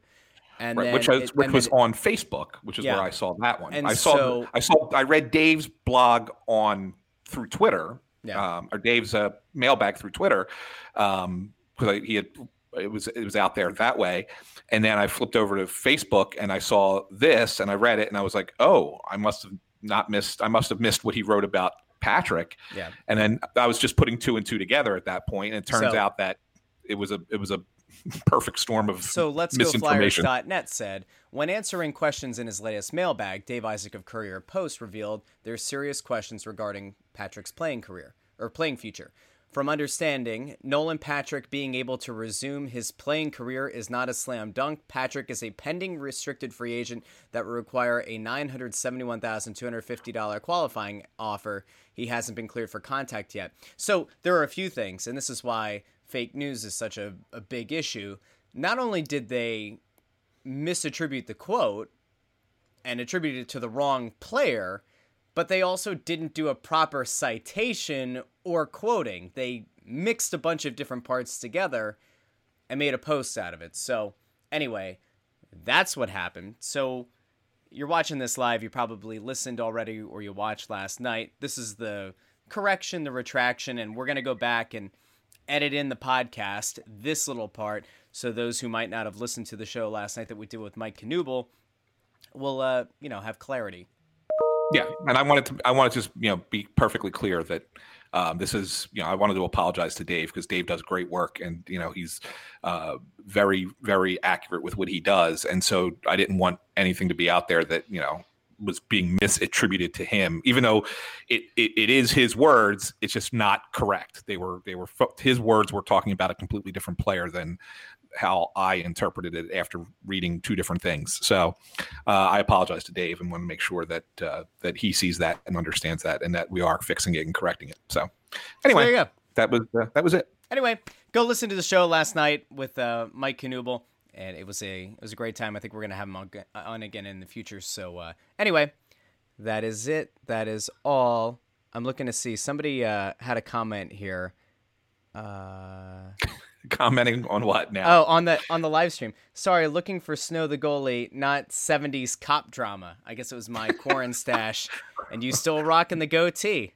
Yeah, it's, which will be gone later today. So because Oh. I have the meeting tomorrow that I have to be clean shaven for. All right, that's sad. Anyway, this is the uh, the correction, the retraction. A big apology out there. It was all Anthony's fault. Okay. Um, I don't know if you saw, but Dave Isaac wrote a story in the Courier Post. Uh, I'm not sure if it was yesterday. I think it was yesterday. It might have been the day before, but I think it was yesterday. Um, about Nolan Patrick maybe never playing hockey again.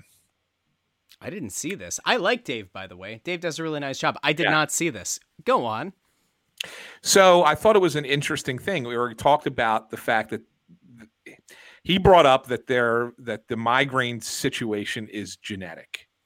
and that there are other family members who have dealt with this. And we talked uh, on previous press row shows. I may have brought it up on the podcast. I think I did uh, way back when. Um, might have even been before this whole thing happened, talking about it like last year when there was, you know, a lack of motivation, so to speak. Um, and talked about his dad and how his dad's NHL career kind of fizzled quickly because of, of similar unknown ailments that kind of kept bothering him. Um, and, it, and it makes you wonder if, if that's kind of where this is heading. Um, it was good reporting by Dave. I mean, he didn't say definitely, you know, he did say that, you know, there's still a chance and everything, but here's a guy that hasn't played a hockey game in over a year, um, who still has not been cleared to play. Who Russ Joy Yeah. said would not suit up for a game this year. You did. You did. Now, of course, you didn't. You didn't know coronavirus was going to happen. Doesn't matter. They can come back. They can play. They could do the postseason. He's not playing this season. Well, he may never play again. Is what- is what No, I Dave know. wrote. Listen, I'm You just know? saying I was right. I will bask in the glory of being right. Okay. Even You do though it would be better for the Flyers long term if the former number two overall pick played and played significant minutes and were a legitimate contributor and didn't have a four letter word hovering over his head that a lot of people have been throwing around. I will say this: if it does uh, amount to that he never doesn't play again, Mm-hmm. or at least doesn't play again for the Flyers, because he's you know his contract is that, that's a situation right? It's coming up.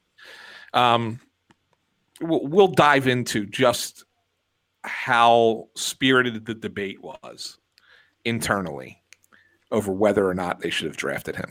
That's a that'll be a good show because I'm telling I'm telling you that I, I have firsthand knowledge that not everybody in that war room was on board with selecting Nolan Patrick.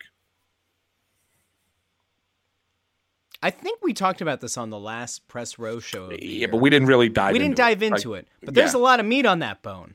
There is. There's a lot. I think it'll actually upset a lot of the Hextall people. It we have that may. conversation. It I may. It will. It may. It will. No, it not not it may. It will. It'll upset. it'll it'll make some people question uh, whether or not. I think it'll make them. It will go down as the Jahlil Okafor selection for Sam Hinkie. It'll be that kind of level. If Nolan Patrick doesn't play another game in his career, For the Flyers. For the He could, Flyers. pl- he could No, play for someone well- else. Yeah. I think it depends too, because you know if somehow they get this thing under under control for another team, then it's going to look really bad, and then it changes the context. But if let's just say he doesn't play meaningful minutes of any kind for any team, including the Flyers, it'll be the Jahlil Okafor pick, and it will be the the one black mark, if you wanted to say from a player personnel decision uh, standpoint, on Hextall's tenure. And the thing that differentiates that from, say, the Okafor pick for Sam Hinkie was the idea that the Okafor pick came from ownership and from other people in the organization versus what happened with Nolan Patrick and Ron Hextall. So we might have to have that conversation. We might Yep. have to. We'll save it. We'll, save, it. Yeah. So, anyway, Russ, I think we have a new five star review. Buddy, we do. And listen, I tell people this all the time, but it, it's all about making you smile. I smile anyway. My last name is Joy, for God's sake. If I don't smile, people are worried that something's wrong. We're under immense pressure in the Joy household right now. Both of us working from home, two small children running around. My wife's eight and a half months pregnant. Could go at any time. Who knows? It's fine. I'm still smiling. You can make me smile. You can make Anthony smile. We have a new five star review. And this is what it's all about. I think this is the one that you're referring to from the 13th, from the Ironside. Yes. Casual convo slash professional. Uh, and oh, I think it says professional insight. It doesn't pop the whole thing up here, but okay. I've been listening to the podcast for a while now, and it's easily my Flyers or my favorite Flyers podcast because it's the only one. From the moment the show goes, uh, from the show, oh, I'm starting this over. This is so bad, and it's such a good review. I'm not even editing it out. People need to know that it is possible for somebody even as amazing as you and I to make a mistake. This five star review is from the underscore Ironside, casual convo slash professional insight. I've been listening to the podcast for a while now, and it's easily my favorite Flyers podcast because it's the only one. From the moment the show opens to the time it closes, you get all the information you wanted to know and even some you didn't know you wanted. It all feels like a casual conversation between buds while providing professional and behind the scenes insight that has really helped myself get to know the team even better.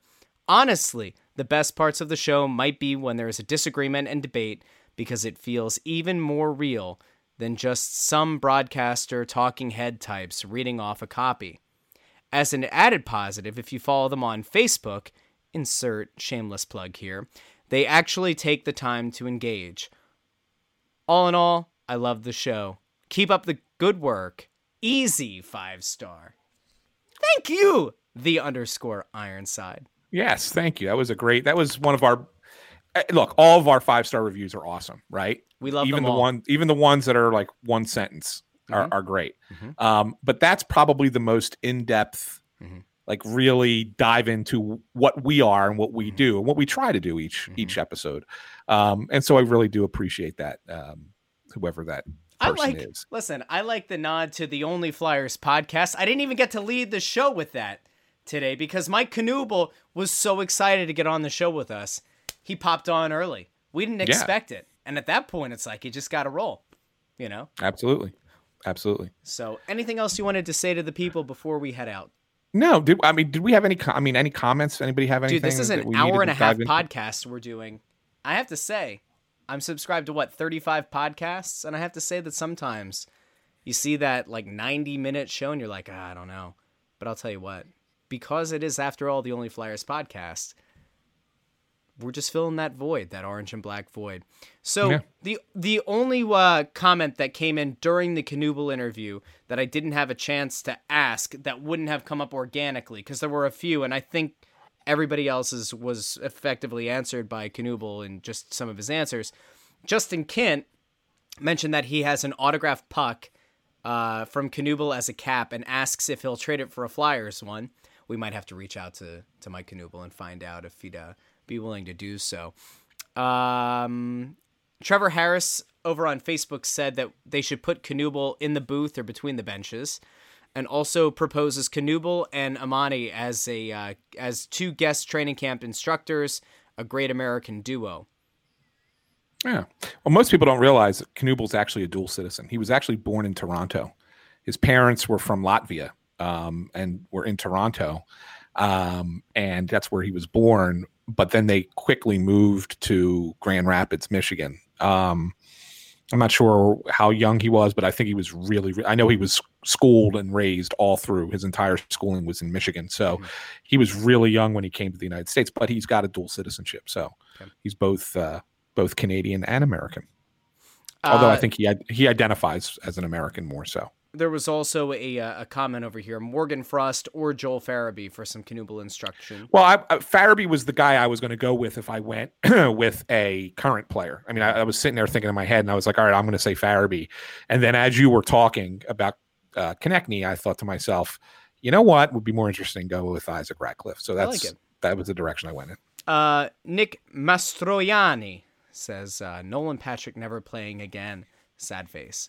Yeah, it's possible. It's possible. It's it, it is disappointing. Um, but we'll see. We'll we'll see. I still still there's nothing close on you know anything on that. So it's just it was just a, a good story written by Dave Isaac. Check it out if you uh, want to find him in the Courier Post. I would I would recommend it. I think that's it. I think that's all that is it, Russ. Good stuff. And by the way, uh, we've already. This is fun. We can tell the people. Uh, we've already had a former flyer reach out to us with interest of coming on the show for next week. Oh yes, so we, we might, have. We might. We're not going to say the name yet. We'll kind of let that one. We'll let that one marinate a little bit for the for the listeners. Uh, but we will likely be joined next week by another former flyer. And look, we're trying to do the same thing every week. We want to make sure that we're getting people in who have great stories, who can kind of pull back the curtain on their time wearing the orange and black and uh, we're hoping that you're enjoying these shows. We had Brian Propp, Flyers Hall of Famer, on last week. If you missed the show, go back in the archive, listen to that. If you're new to the show, we've of course had extended interviews with Flyers head coach Alain Vigneault, former GM Ron Hextall, uh, Travis Konecny, Jordan Weal, Dale Weise, the biggest suitcase to ever play the game, Mike McKenna, Scott Hartnell, Anthony, keep it going. Who else? Scott Scott Laughton. We got Scott Laughton. Derek, Derek Grant. Grant. Yeah. There's more. Joel Farabee a couple times. Joel Farabee, first repeat offender, repeat guest. I don't know. Yeah, twice. He's been on twice. JVR. We had JVR on the phone. That's right. When we were yeah. in the studio. Yep. Yeah, JVR. Um, so yeah, we've had a we've had a good number. Uh, Matt Niskanen. Matt Niskanen. Good interview, by the way. Go back and listen to that. Really good. Really good on interview. YouTube because uh, yeah, there was some really good insight in there, and uh, yeah. yeah. it was funny. I made I made my younger son uh, watch Slapshot for the first time the other night, and I t- was telling the story about uh, Matt Niskanen and um, the Hansons and okay. how they're from the same same hometown in yeah. Minnesota. So, yeah, it's good stuff. I haven't tried to watch Slapshot again since I watched the first uh, 16 minutes. I'll go back to it at some point. You're pathetic. So I, I think I've decided though. I think I'm just, I think I'm just an ageist or something. Like, I think movies made before a certain time, I just have a hard time getting into. I don't know why. I don't know if this is like, is it like that for you at all? I know I joke about you know our age dis you know disparity. Well, like let me say this: do you, do you have, like, no, movies, it's not. Is there, is there like a cutoff for you from like before childhood or whatever that the the film techniques are different and the filters are different and the quality is different? Like, yeah, do you have? I, have, do I do. I do have a problem. I will say this, and there are movies from before I was born that I like, and and I I can watch repeatedly. Um, but I do. I, I agree with you in the sense that there are. I didn't like the way that they would try and rush through sh- through scenes with certain actors. Like they didn't really focus on coaching the acting and and make sure they got it. They were more concerned with does it look good? Okay, yeah, we'll just trust that the actors are okay. And, and, like they would so I really kind of felt like, you know, whereas now I think that they make actors do the same scene over and over and over and over again, maybe 50, 60 times until they get it right. Mm-hmm. Um, back in the olden days, I think they shot it a couple times. Like if it depends on how, how, how, however long it took to get the, the visual right on the film. So you maybe once, twice, three times at most, and you could tell mm-hmm. because it would blow through the, the script or it would be a little bit uneven dialogue or whatever. And yeah, and that bothered me with some older films that go back into the 50s and in 60s. Um, but yeah, I mean, but there are some. I mean, there are some classics that I I can watch from before I was born. I have no problem with. I, am not biased against it. I, I just don't seek it out as often. Maybe that's it. Yeah. Fair enough. Um. Yeah. I I just have a hard time. Slapshot was fine. There were. I think the funniest scene that I saw in in Slapshot was the first one. Well, you got to wait. You got to wait till till if you only watch 16 minutes, you didn't even get to the Hanson brothers. No, I, I got to when they they first got there with the uh, the soda machine. that part was funny, but I thought Did you see? Did you I- see them? Did you see them go to their hotel? maybe I don't know. I, I'll, No, I'll- you didn't. You would know. I'll You would know what they point. took out I'll- of their suitcases in the hotel. maybe. Oh no, they had the toys. Right? they they pulled out like all the the kids' toys. All the kids' toys. yes. like, But Yeah. you know, but it gets better after that. There's even more. All right, yeah, I'll go back yeah, and you'll see. I'll try to watch Hey, it. you gotta watch just, uh, I like Anyway. Goon. I like Goon. It's fine.